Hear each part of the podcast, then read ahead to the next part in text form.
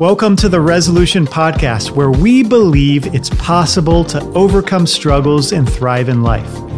Here we discuss mental health, trauma, brokenness, healing, and ultimately how we can experience a thriving life with Jesus and others.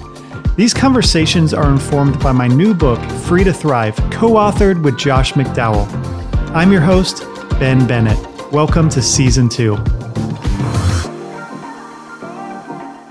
Welcome back to the Resolution Podcast. Ben Bennett here, and I am just so pumped for today's episode. I'm joined by the one and only Dr. Caroline Leaf, and we're going to be talking about how to overcome anxiety and toxic thoughts by understanding brain science. Dr. Leaf is a communication pathologist, cognitive neuroscientist, mental health and mind expert, best selling author, and top health podcast host. Her latest book, let me just tell you, Cleaning Up Your Mental Mess, is awesome. Read it through and through it. Uh, it offers five proven steps to help readers overcome the unhealthy thinking habits that contribute to anxiety, depression, and intrusive thoughts, and replace them with positive thinking that leads to health, happiness, and success. Dr. Leaf, thank you so much for being with me today. Well, thank you, Ben. It's wonderful to be with you, and thank you for inviting me. Absolutely. It's great to have another person that lives in Texas on on the podcast. it doesn't happen that often. I've been interviewed mainly by people everywhere else except in Texas. I think one other one in Austin. So so you're the number two. Second one. That's that's awesome. Well, anxiety, negative thoughts, stress, man, these things can impact just about all of us in in our day.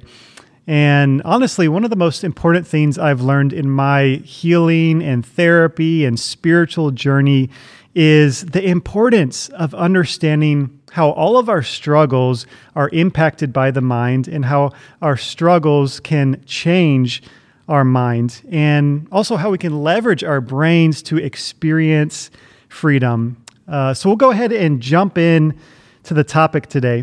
Uh, Dr. Leaf, as we begin, will you just share with us why it's important to understand how our brains function when it comes to mental health, and then also the problems that we're seeing when we don't um, understand how our brains function and impact our mental health? Absolutely. And I think what's very important there is to just to in answering that is just to kind of reflect back at a comment that you made in your introductory statement about the fact that uh, that you know people struggle, and that is so true. So I want to start off by saying up front that since the beginning of time, humans have struggled with mental health. So mental health is not something new. It's not something that's on the rise. It's something that's always been around. Mm. And what we currently have is an era of terrible mismanagement of mental health, which has resulted in so many problems that we are seeing currently as well, besides the fact that there's all the things going on in the world. But things have always gone on in the world and humans have always existed in the world where things have been going on.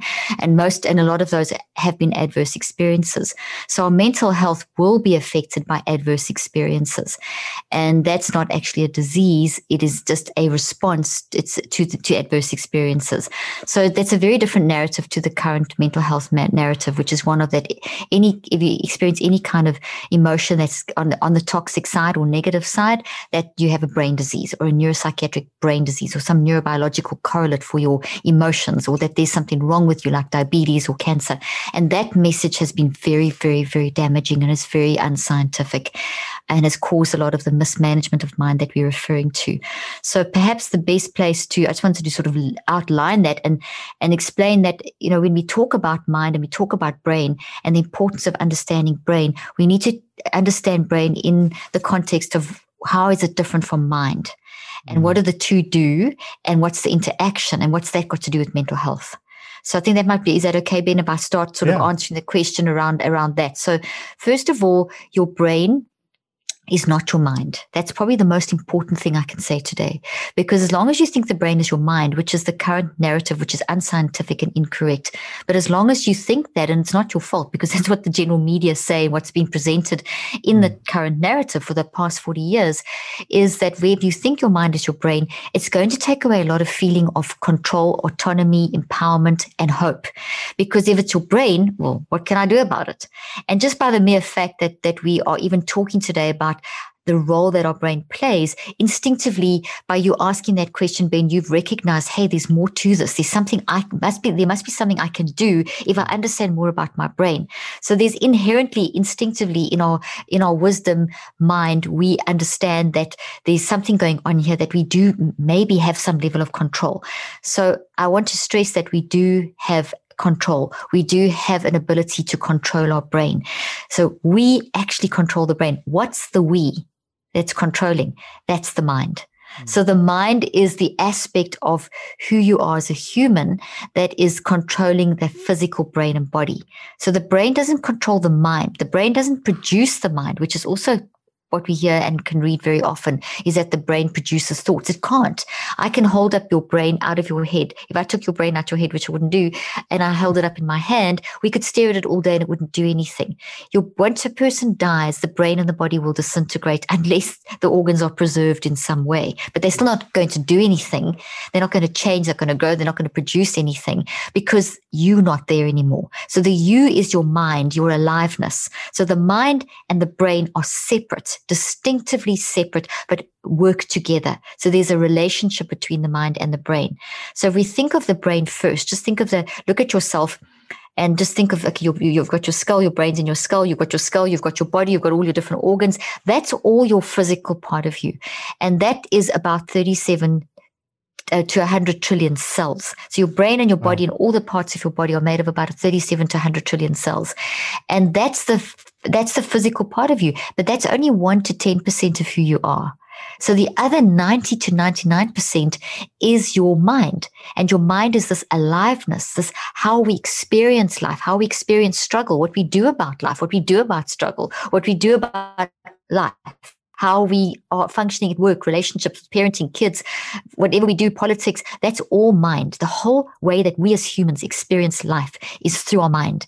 And our mind then needs the brain for us to be able to, to process that, to, to, to, to store that experience and then to express that experience in our behaviors. So there's this very important relationship between the mind, the brain, and the body, but the mind isn't the brain and the body. It isn't the brain. It's two, it's, it's separate things. So for 38 years, years now I've been researching and studying this. And as you mentioned in my book, there is there's research and clinical trials, and it's made very simple so that you can understand it. Mm-hmm. But why I emphasize this so much is that if you realize that your mind is this huge part of you. It's your the difference between a dead person and us discussing this now is our aliveness, which is our mind.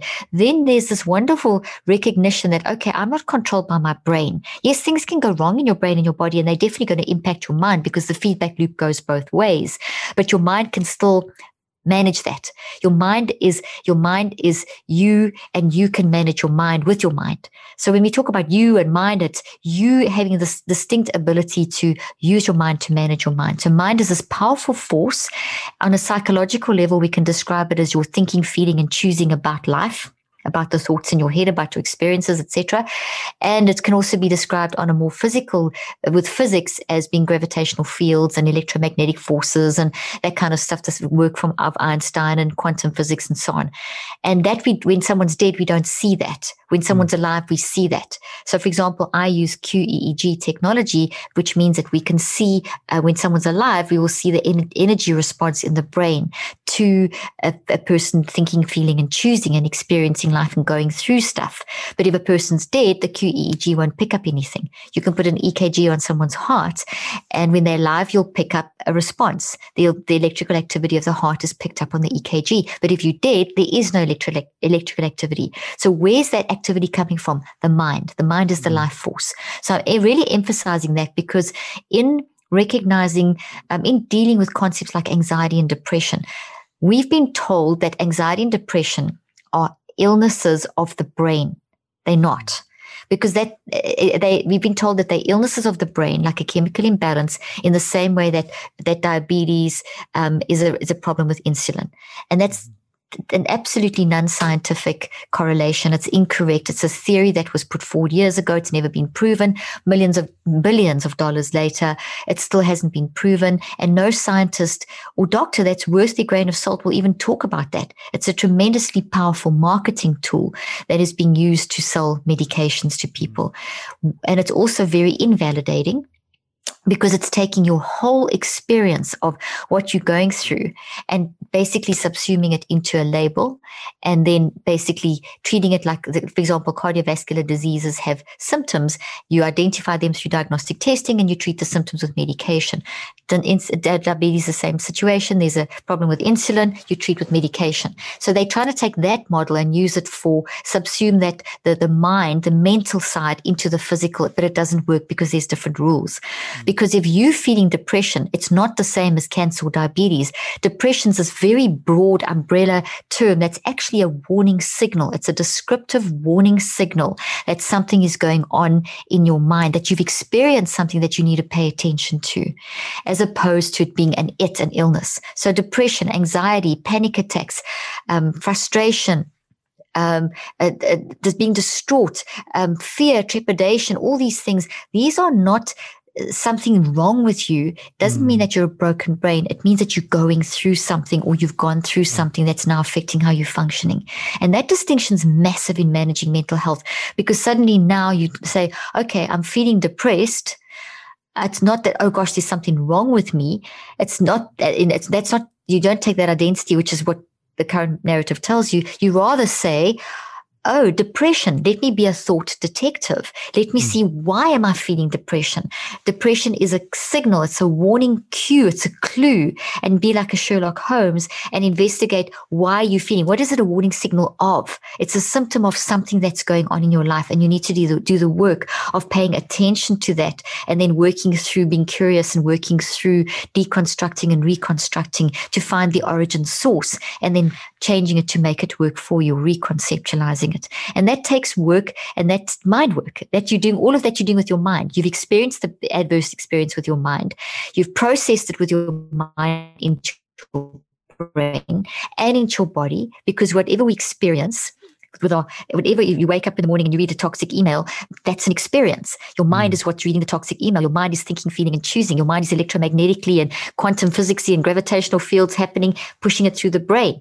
The brain, as the mind hits the brain, there's a chemical reaction and a neurochemical reaction and that that and genetic reaction and that experience of the toxic email is converted into a physical protein tree like structure in your brain and they and it's the roots of the tree. So the letter and the uh, and the experience of the letter, the, the letter that this the actual content of that toxic email is the roots of the tree, and your response to it and your thinking, feeling, and choosing about that are the branches of the tree, and that mm-hmm. tree is a thought tree of this toxic email, and it is a physical substance that has weight and it's weighty. It's toxic because all the proteins are folded incorrectly, and and we basically go against the natural design of the brain. So it's changing the structure of the brain, but in a way that is actually threatening the brain brain and threatening the body because not only is that toxic email going in the brain as a tree, but it's also going into the DNA of every cell of your body. Mm. And it's also going into like a little, like a little wave in the mind, which is all around your body and through your body. So it's in three places. And that's why it's like, wow, when you think of this email, you get hit and like your whole body experiences it, your mind is experiencing it and your brain is experiencing it, experiencing it. So it's such a holistic, intense experience. And then yeah. if you don't deal with that toxic email and, and you just keep thinking about it and talking about it and it just never, you know, you just keep mulling on it, it gets bigger and bigger and bigger and more and more controlling. And that can then create, um, generates the signals of depression, etc., etc. So that's kind of a, I don't know if you want to unpack that, but that's kind of a, a way, uh, the, the correct way of looking at uh, mental health. Yeah, so, so helpful. And I, I, I love so many things, you know, about what you uh, shared. And in your, even in the first couple of chapters of your new book, Cleaning Up Your Mental Mess, talking about the fact that um, mental health isn't a disease. I like how you even use mental ill health, not mental illness, because it's you know, a symptom. We're not, you know, we're not um, victims of it. We can overcome it. We can heal. It's a it's a physical thing that can change. And what you mentioned uh, a second ago about um, thoughts and behaviors be- are actually physical things in our mind. They develop, you know, the the dendrites kind of look like trees, as you were mentioning. I think that explains why anxiety for so many people, those listening, anxiety and toxic thoughts don't get discouraged. You're not a victim of it. It can be, it may be a physical thing in your brain, but it can be overcome. Which, if we, time allows, we'll, we'll get to uh, talking about talking about that.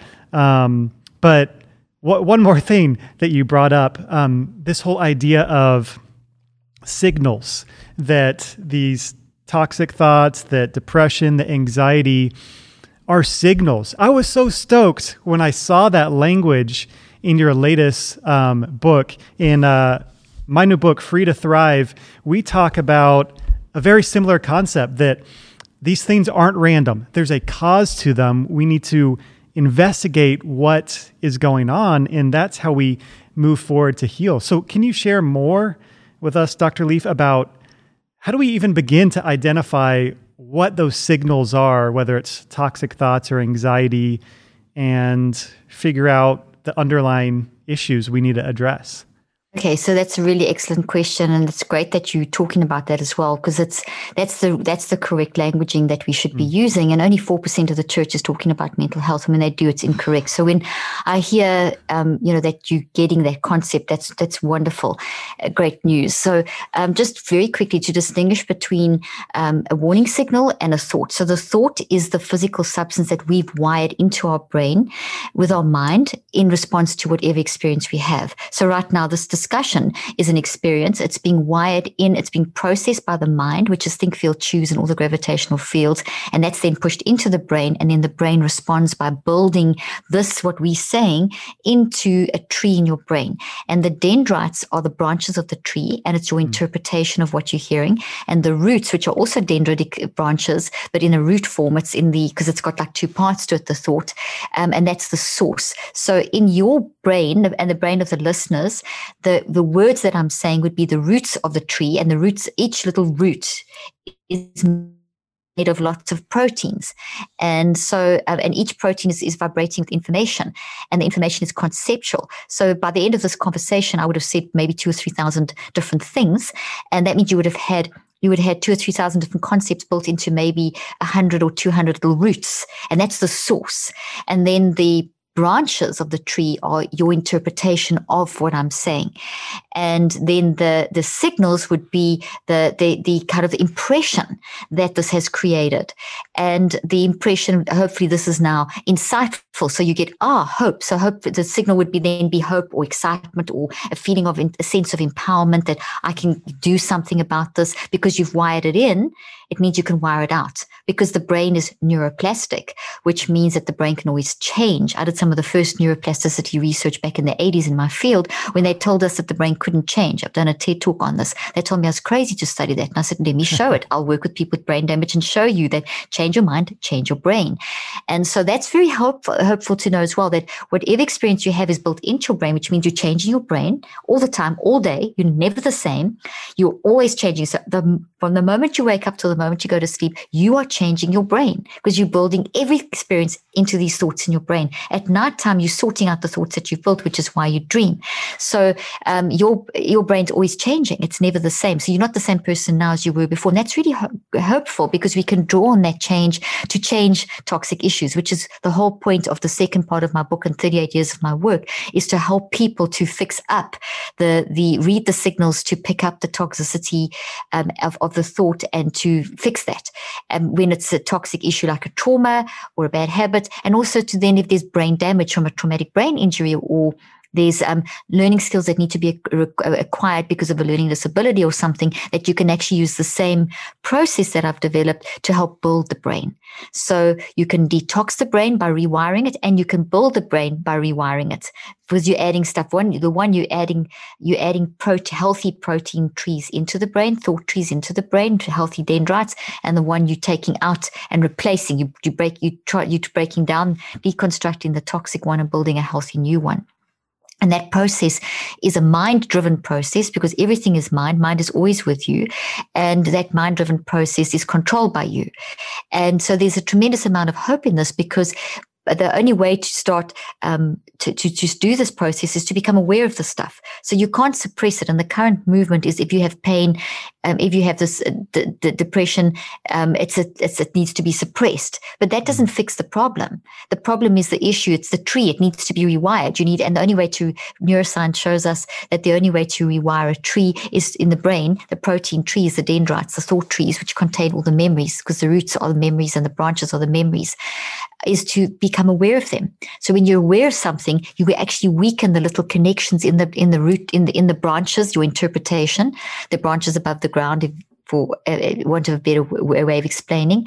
And then as you are aware of the branches above the ground, you can track back to the source of why you have those branches in the first place. But you can't do that without becoming aware. And that's where the warning signals come in. Warning signals are cues, clues to you becoming a thought detective, becoming like Sherlock Holmes and taking those clues. These are clues. They're helpful messengers. They're telling me something. Mm-hmm. They're responses mm-hmm. to an underlying something that's going on. And to approach this with one of, hey, this is okay. I'm a human in life experiencing adverse circumstances. 100% of people, not one in four, 100% of people battle with depression in varying degrees. 100% of people battle with anxiety in varying degrees. There's the day to day anxiety, and then there's the big anxiety from big traumas and toxic things that are in our life that we haven't dealt with or we are dealing with. So that's very, very normal. So the message I'm telling you is anxiety is okay, depression's okay, um, frustration, these are all telling us that something is going on. So you've got to pay attention to them. They're like a smoke signal, and you've got to become a thought detective. They're a clue, they're a cue, they're a warning signal, they're the alarm going off to, mm. to wake you up. They're threatening your survival. Your immune system is, is sending out immune factors because these proteins um, in the toxic from the toxic experience are all distorted and that then is the, the, the, immune system of the brain and the body will recognize those in the same way that it recognizes, for example, the protein structures being abnormal in COVID virus. So, in other words, a toxic issue, a trauma that you've suppressed for years, or a toxic issue that you've gone through, the roots are all proteins that are all distorted and then imbalanced and the chemicals imbalanced the whole process is imbalanced and that then release uh, causes the inter and, and then that produces the branches which is your interpretation so if you were abused, your interpretation maybe you think, feel, and choose is shame and condemnation and can't form relationships and all that stuff.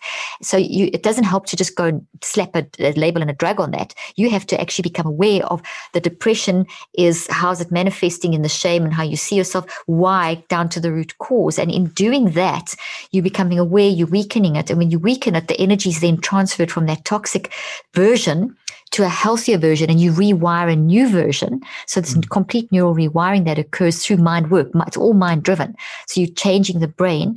And so the toxic tree energy goes away from the toxic tree that then pretty much just converts to heat energy and that energy is taken over and built into the healthy tree. Now the healthy tree knows what happened, but it's now reconceptualized, reconstructed about how you want this to play out into your future, how you're going to move forward, knowing that you know what the situation is, how you're going to manage the depression moving forward. Mm, so, so helpful. And it, it's so, it's so hope giving that, um, our brains can change. You mentioned uh, yes. neuroplasticity and uh, I remember, well, probably about 10 years ago, discovering that in my own trauma recovery, addiction recovery, mental health recovery journey, and how empowering that was that I'm not just stuck like this forever yeah. you know with whatever i'm going through that that these things can actually change and, and be overcome and you said that what back in the 80s you were doing research on that um, I, I probably have you to thank for for so much of um, the the hope I found in in my healing journey. So thank oh, you wonderful. for that. Um, you know, on the topic of of neuroplasticity, um, one of the things I love about your work and thinking back on your book, Switch On Your Brain, um, it was it, it, was like finally the bridge was um, or, or, or the gap was bridged between all of this biblical truth about our minds and what we do with our thoughts and all of this uh, brain science, neuroscientific research. I, I, almost thought of it as like a biblical neuroscience apologetic uh, resource. So for those listening, you know, who are of, of faith or, or Christians, uh, what would you say um, are just some key things you see in, in, the Bible about that, that back up brain science or, or brain science that backs up the Bible and how God has has wired us? It's a, it's, an, it's a wonderful question, and we can track neuroscience, even though it wasn't called that, right back to the ancient texts. So even you know all the texts that that predate the actual Bible that we see today, and all ancient texts. In fact, in every um, every single culture and tradition, we'll find the science of mind and brain, which is fascinating. Mm. So hmm. this is, it's not something new at all. It's, um, so that's just to say that. So then in terms of science and spirituality, they are two sides of the same coin. I have never seen them as different and it always has, and 25, I mean, I teach 25 years. I've been uh, 35 years I've been, 38 years I've been in the field. 25 years I've practiced. I've been teaching in churches now for almost 20 years, but I also teach in neuroscience conferences and lecture at universities and in mm. education and corporate. And for the biggest part of my career, I was um, doing more work in out in those kind of areas. And um, the the church stuff started about 20 years ago because I was approached to, to exactly your question. How do you put these two and two together? And I hmm. always thought, why on earth has everyone seen this as a separate thing? It's been one of the biggest problems in the church that's kept the church almost in the dark ages when it comes to mind, because wow. the, the, the mind, the people in, in the church, there's this, this almost, um, okay, let me start it like this. Science and spirituality are the same thing, two sides of the same coin. Why do I say that? because science comes from the word sclera. Sclera means sclera. Sclera means knowledge, and God is the source of all knowledge. So therefore, knowledge, if you think of it like that, science is knowledge. Spirituality is all about God and what God created. In other words, knowledge, the knowledge about the world, about humans, about being alive, about, I mean, the whole Bible is about how to live as a human, what to do. And the, the, just the, the, the, knowledge that we have about how our brains and our bodies and the world and, and technology. I mean, the technology enabling us to do this interview, that's all science. We, hmm. if, if, and if science is bad, then don't use your cell phone. Don't, don't go to the doctor. Don't go to hospital. Don't have surgery. Don't eat. Don't drive a car. This is how ridiculous it becomes when you look at it from that perspective. When you think, oh, you're being scientific and logical, you're not being spiritual. I'll say it the other way. If you if you ignore science, you're actually completely insulting God because the mm. science is how it works. So that's very important to get that to understand that spirituality is the story, and and science is how the story actually works, how God's creation works. And when you look at it like that, there's no threat. There's only an open mindedness to learn. Okay, well, how do I work, and how do I understand that better so that I can function? So then bringing it back to my area of science, which is neuroscience and cognitive neuroscience and mind brain research and so on, is um, is is basically well, you see philosophies in the Bible like bring all thoughts into captivity. People mm. quote that all the time, but do they even do that? Now, people did, did you have people even been curious enough to ask what that is i mean how many people have said that how many millions and millions of times how many pastors have preached a message about bring a thought into captivity and what do they do they say you just go to memorize scripture and you know take a, a, a, a, something that's happening and throw scripture on it's kind of like using god as a genie and scriptures as a magic potion you know, if you think of it like that, that's not what that scripture is actually saying. That scripture is actually saying, you link that with the scripture of renewing the mind and you link it with the scripture of in Deuteronomy of I lay before you life and death, best in Christian, choose life. And you link it with the scripture of as a man thinks in his heart, so is he. And you link it with the scripture of of um uh, what was the other one? Um, think of these things. All of those, and I've just mentioned a few, have behind them mind management. Manage your mind. This is what you should think about, but you've got a choice. And if you choose this, then this will happen. And, and actually all your thoughts are supposed to be captured and renewed. And what does that actually mean? And so that there's the philosophy. Science tells you what that means. So the work that I've done is telling you what that means. So let's take just bring all thoughts into captivity. Mm-hmm. All thoughts. It doesn't mean only one thought. or the thoughts that you feel like bringing to captivity when you're in church on Sunday and it's super easy to catch your thoughts. It is all thoughts all day. So that means we need to look at what is a thought. And I've just told you what it is. It's a tree. It's a protein tree structure. It's the product of you thinking, feeling, and choosing and experiencing life, like the t- email, like this conversation, like the bullying, like the whatever. Every experience, you've had trillions and trillions of experiences from a certain point in the womb, and that's that's been experienced through your mind and built into your brain. That's neuroplasticity and into your body.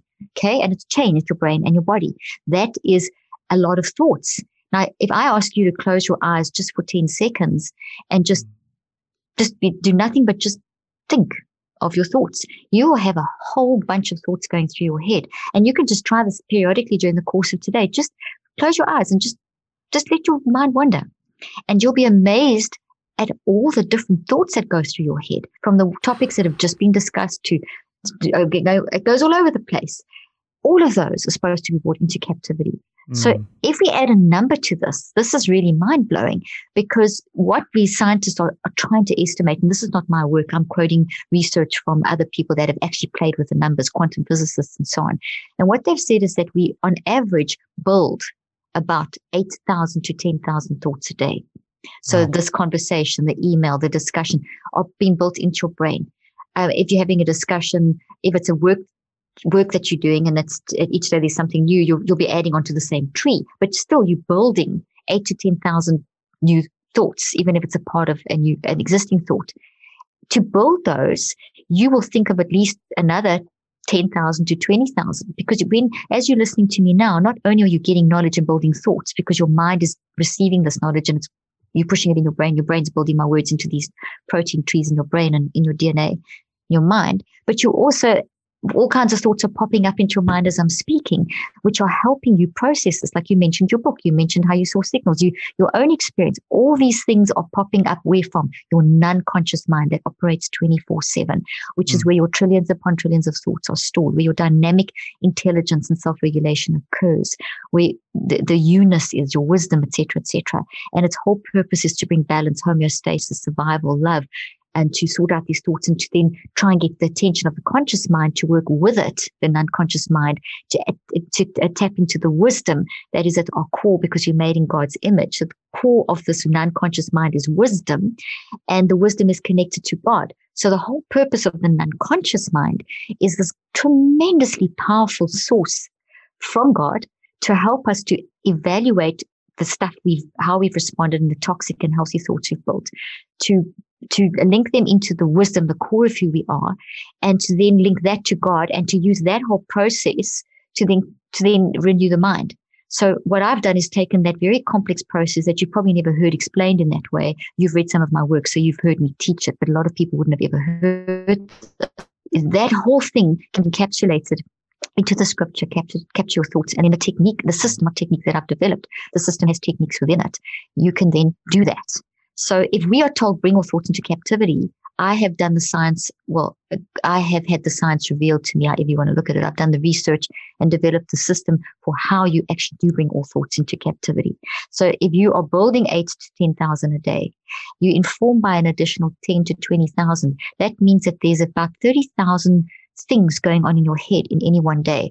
And according to scripture, you're supposed to bring all of those into captivity to do what? Mm. To renew them. So if they are healthy, great, grow them because that's going to enhance you as a person. But if they're toxic and they're informing you in a toxic way and there's patterns in your life, that's going to then be the signals of, you know, that you need to do something about that. So when we talk about signals and paying attention to depression, that's capturing thoughts. That is mind management. Mind management is capturing thoughts and renewing them. So when we mind manage, we are self regulating our thoughts by capturing them and renewing them. And this, the system I've developed called the neurocycle over 38 years of research and clinical application and therapeutic application and constant refining. And my most recent clinical trials, I've put in a simple version in my book that, that you refer to, Cleaning Up Your Mental Mess. Basically, the neurocycle is how we do that. How does the mind work? How does the brain work? How does this integration work? And how do we control it? So the five steps of the neurocycle is how you cycle through your mind to change your brain. In other words, how do you capture a thought and how do you renew it? So you don't just say those words and then slap the scripture on. You actually put the scripture in the right place. Otherwise, you're using the scripture as a band aid, and a band aid on a bullet wound, as my one friend said, does not work. You can't just chop the weed off the, the top of the head of the weed, it will grow back. Okay, so that's what we're doing. If you just go and get a drug, you just slap a scripture on, you just do a positive affirmation, you're not dealing with the issue. So when you talk about, you know, the signals and I talk about the signals, what we're doing is we're capturing thoughts. That's how mm-hmm. you do it. Capturing thoughts means that uh, that I've got to capture that thought and I've got to say, okay, what is this thought? What is this? The thoughts the depression. Depression's not the thought. Depression's the signal that there is a thought. And that thought has the branches, which is your interpretation, which is your behaviors and emotions and your thinking, feeling, and choosing. And then that's got a source, which is the roots. And capturing means that I've got to listen to the signal of depression and behaviors and so on. And I've got to go look at my, what I'm, what my interpretation, the branches, and I've got to go to the source and I've got to embrace, process and reconceptualize that. I've got to renew it. Renewing is embracing, mm. processing and reconceptualizing it into what's more healthy, what will work for me that will then make me, a renewed mind is one that operates in love, which is survival. It's not operating in, um, in, in, in toxicity. And that process is what all humans should be doing. And the process of creating the toxic thoughts in the first place is very much the messy mind and it's very normal. We have a messy mind and a wise mind.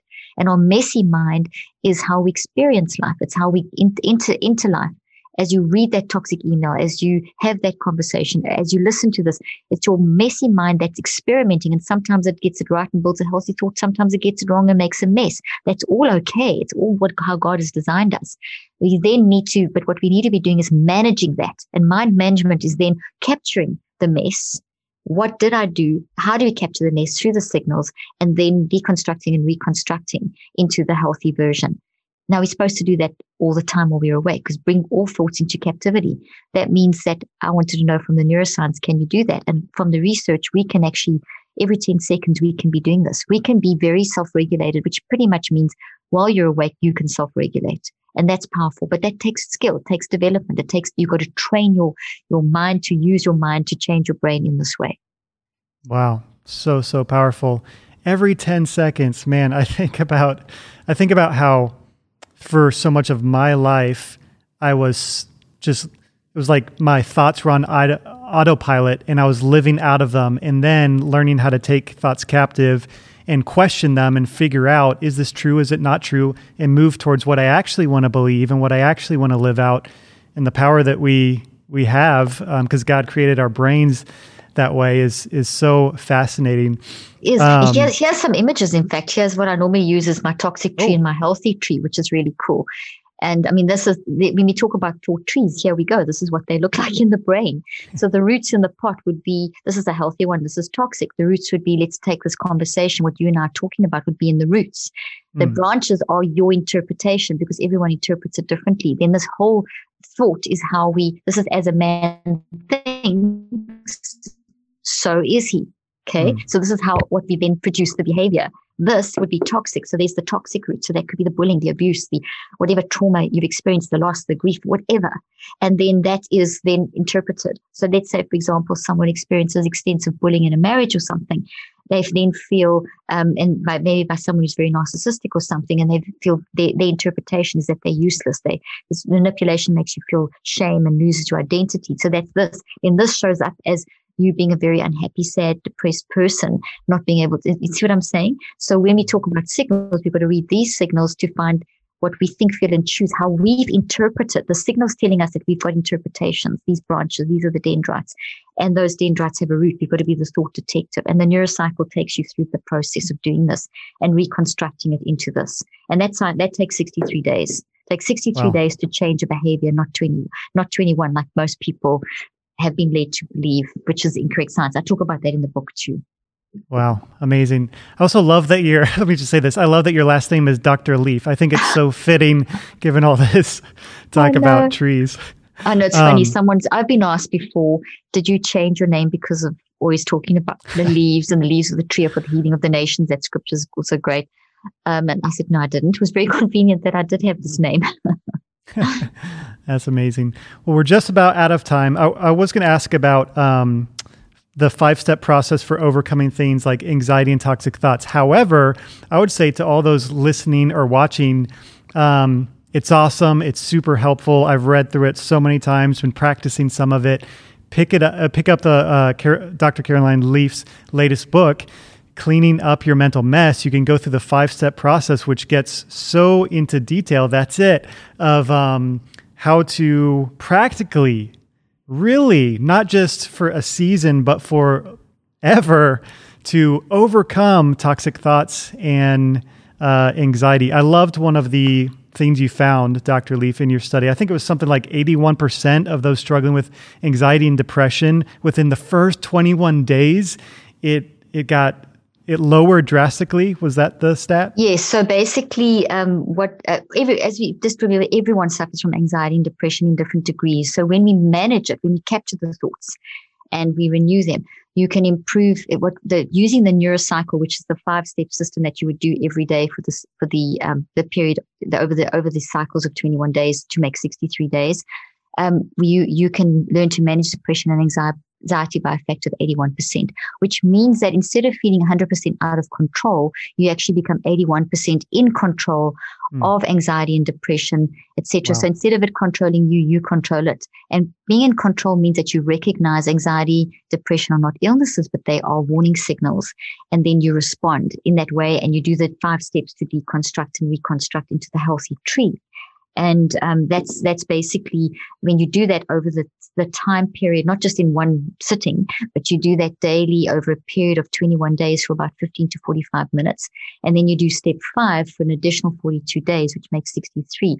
So it's a two part cycle, 63 days. You do the five steps for the first 21 days, and then the second 42, you do just step five.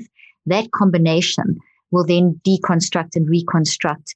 Um, so you'll, in other words, you'll find the source of the you'll find the, from the warning signal to the source and you'll reconstruct it into what you want it to be and then you'll make it a strong tree because this tree is competing with other trees there's trillions of thoughts in your brain and think of all these trees in the forest the ones that are the biggest are going to get the most attention They're going to get your attention so this is still small so the additional 42 days is to to stabilize this tree so that it grows big and so that it can impact your behavior. And that takes the extra 42 days. So the neurocycle is a very specific process for doing that. And when you do that, this is, that's, that you, you will end up managing anxiety, anxiety and depression, improving anxiety and depression and all the other emotions, stress, burnout, etc., not just anxiety and depression by a factor of 81%. You'll be 81% more in control, totally empowered.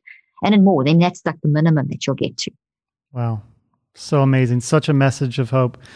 Well, Dr. Leaf, Thank where you. can where can people connect with you, get your latest book, follow you on social media? Tell us about um, that. Absolutely. Well, the book is Cleaning Up Your Mental Mess is available wherever books are sold and also on our website, drleaf.com. There's lots of other books there too. We also have an app, um, Ben, that we've released. Um, it used to be called the Switch app. Some people may be familiar with it. It's now been rebranded and redone as the Neurocycle app. So it goes mm. really well with the book. It's the same five steps, but there's been advanced science. So change the name because the science has advanced and it's more simple. And so it works, it really walks you through. It's like me giving you therapy. So that's available. We can give you the link and you can put that in the show notes. Um, but that's available mm-hmm. at Google and iTunes. Um, you can find out about that on my webpage. My Instagram handle is Dr. Caroline Leaf, also my Facebook handle and my Twitter handle. And you go there, you can follow me on Instagram and, and uh, all the social media handles and you can get all the daily posts and all this information and links to all the sites and all the rest of it. So I have a podcast as well called Cleaning Up Your Mental Mess, where I do teach on these extensively and interview experts as well about the mind. Awesome. To everyone watching or, or listening, hey, just be encouraged today. Your brain can change. You can overcome toxic thoughts. You can heal from anxiety. I've experienced so much healing and freedom in, in my own life. And um, let me just say again, pick up cleaning up your mental mess. It's phenomenal. Uh, it's different from much of the stuff you're going to read out there, uh, and it's so based in in science and research and phenomenal. It's been so helpful in my own life. And follow Dr. Leaf on social media. I follow her almost. I think it's every day. There's so many quotes that are just you know, racking my brain that they're causing me to question all things in life, not all things in life, but uh, are just so helpful to my own growth and, and healing. And uh, Dr. Leaf, you are a legend. Thank you so much for thank what you. you. do. And uh, thanks so much for being on the podcast today. Oh, thank you so much. And thank you for your kind words. And I'm really just want to help people. I'm so happy that it's helping you. So thank you for your kind words and for the opportunity to share. Yeah, absolutely. Thank you. Thank you.